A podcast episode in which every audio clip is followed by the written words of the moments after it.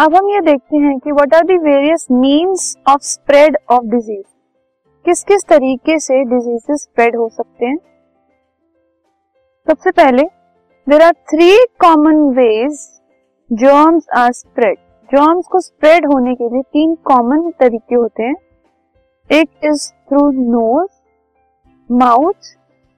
या फिर eyes to hands to other ठीक है? जो जर्म्स हैं they can spread to the hands by sneezing coughing और rubbing the eyes and then can be transferred to other family members और friends जो germs हैं, वो हमारे हाथों तक कैसे आ सकते हैं? स्नीजिंग की वजह से आ सकते हैं कपिंग की वजह से आ सकते हैं, या फिर जब हम अपनी आईज को रब करते हैं, ठीक है? तो वो जर्म्स हमारे हैंड्स तक आ गए, और अल्टीमेटली फिर वो हमारे फैमिली मेंबर तक चले जाते हैं अगर हम उनको टच करते हैं। Simply washing your hands can help prevent such illnesses as a common cold और आई इन्फेक्शन जो कॉमन इलनेसेस हैं, वो हम सिंपली अपने हाथ अगर वॉश करें टाइम टू टाइम उससे वो प्रिवेंट हो सकती है। तो जो हैंड पर जर्म्स होंगे, वो फर्दर हमारे फैमिली मेंबर्स पर नहीं जाएँगे और हमारे अंदर भी वो ज़्यादा ट्रांसफ़र नहीं होंगे। सबसे पहले hands to food usually germs are transmitted from unclean hands to food by an infected food prepare wouldn't wash his और her hands after using the toilet generally जो फ़ूड प्रिपेयर है, जो फ़ूड प्रिपेयर कर रहा है घर में, अगर उसके हैंड्स इंफेक्टेड हैं, उसके हैंड्स में जर्म्स हैं तो वो जर्म्स उसके हैंड से फ़ूड में चले जाएँगे और ultimately the germs are then pass to those who eat the food तो अब जो जो फ़ूड खाएगा वो वाला, उसमें वो जर्म्स चले जाएँगे। और यही जर्म्स जो है वो रॉ फ़ूड जैसे कि चिकन इन सब में भी जा सकते हैं।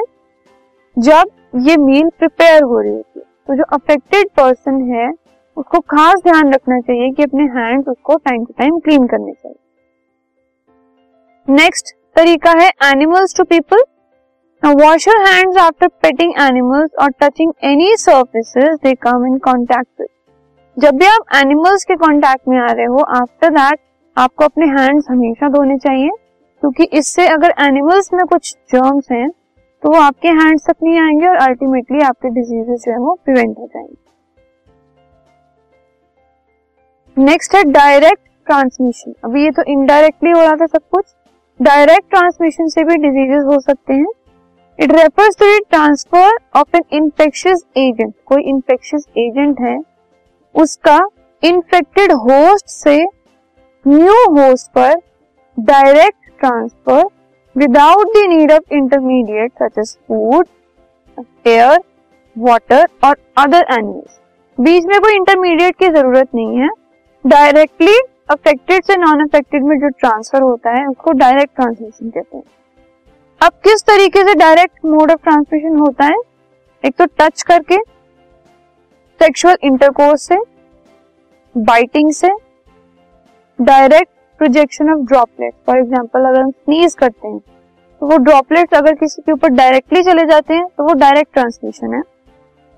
अक्रॉस द प्लेसेंटा अगर मदर के वूम में कोई चाइल्ड है, कोई एम्ब्रियो है,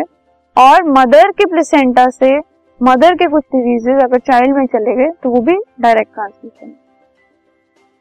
what are indirect mode of transmission indirectly कैसे ट्रांसमिट होता है? तो इनडायरेक्ट ट्रांसमिशन वो है is when infectious agents are transmitted to new host through intermediate अब इसमें इंटरमीडिएट की ज़रूरत पड़ती है। जैसे कि एयर फ़ूड वाटर ऑब्जेक्ट्स और सब्सटेंसेस इन द एनवायरमेंट और अदर एनिमल इनमें से कुछ भी इंटरमीडिएट हो सकता है, जिसकी वजह से एक इन्फेक्टेड होस्ट से न्यू होस्ट में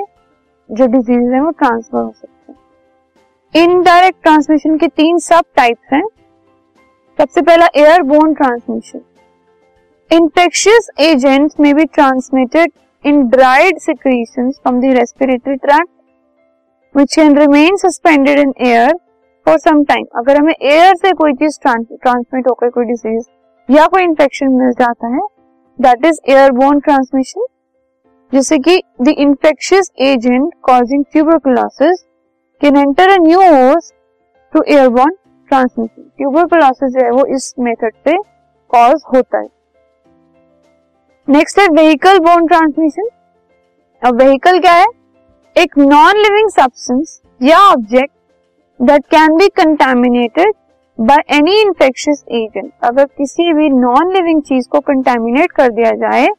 और वो उस कंटेमिनेंट को इंफेक्शन को ट्रांसमिट कर दे, किसी न्यू होस्ट में, उसको कहते हैं vehicle borne transmission the contamination refers to the presence of infectious agent in और ऑन द व्हीकल व्हीकल के ऊपर या अंदर वो ट्रांस वो इन्फेक्शियस एजेंट अगर प्रेजेंट होगा तो वो ट्रांसमिट हो जाएगा. जैसे वाटर या फिर कोई और ऐसी चीज़, कोई केमिकल या कोई फ़ूड हो गया या कोई कोई भी जो नॉन लिविंग चीज़ है फ़ूड इज़ लिविंग फ़ूड के अलावा जो नॉन लिविंग चीज़ों से ट्रांसमिट हो जाता है, किसी सब्सटेंस से या ऑब्जेक्ट से, या हमने कोई ऐसी चीज़ को टच कर लिया जिसके ऊपर इंफेक्शियस बैक्टीरिया थे तो उससे भी ऐसे ये डिज़ीज़ पास ऑन हो सकते हैं। नेक्स्ट है वेक्टर बोन ट्रांसमिशन वेक्टर एक वो ऑर्गेनिज्म होता है living organism usually an arthropod which transmits an infectious agent to a new host कोई एनिमल कोई इंसेक्ट जो कि एक इन्फेक्शियस बैक्टीरिया को दूसरे तक ट्रांसमिट कर देता है that is a vector arthropods which act as vectors include house flies mosquitoes lice and ticks ये कुछ आर्थ्रोपॉड्स हैं जो कि वेक्टर्स हैं और ये बहुत सारे डिजीजेस को ट्रांसमिट करते हैं। So these were some of the means of spread of disease this podcast is brought you by hubhopper and Shiksha Abhiyan अगर आपको ये पॉडकास्ट पसंद आया तो प्लीज़ लाइक शेयर और सब्सक्राइब करें और वीडियो क्लासेस के लिए शिक्षा अभियान के यूट्यूब चैनल पर जाएँ।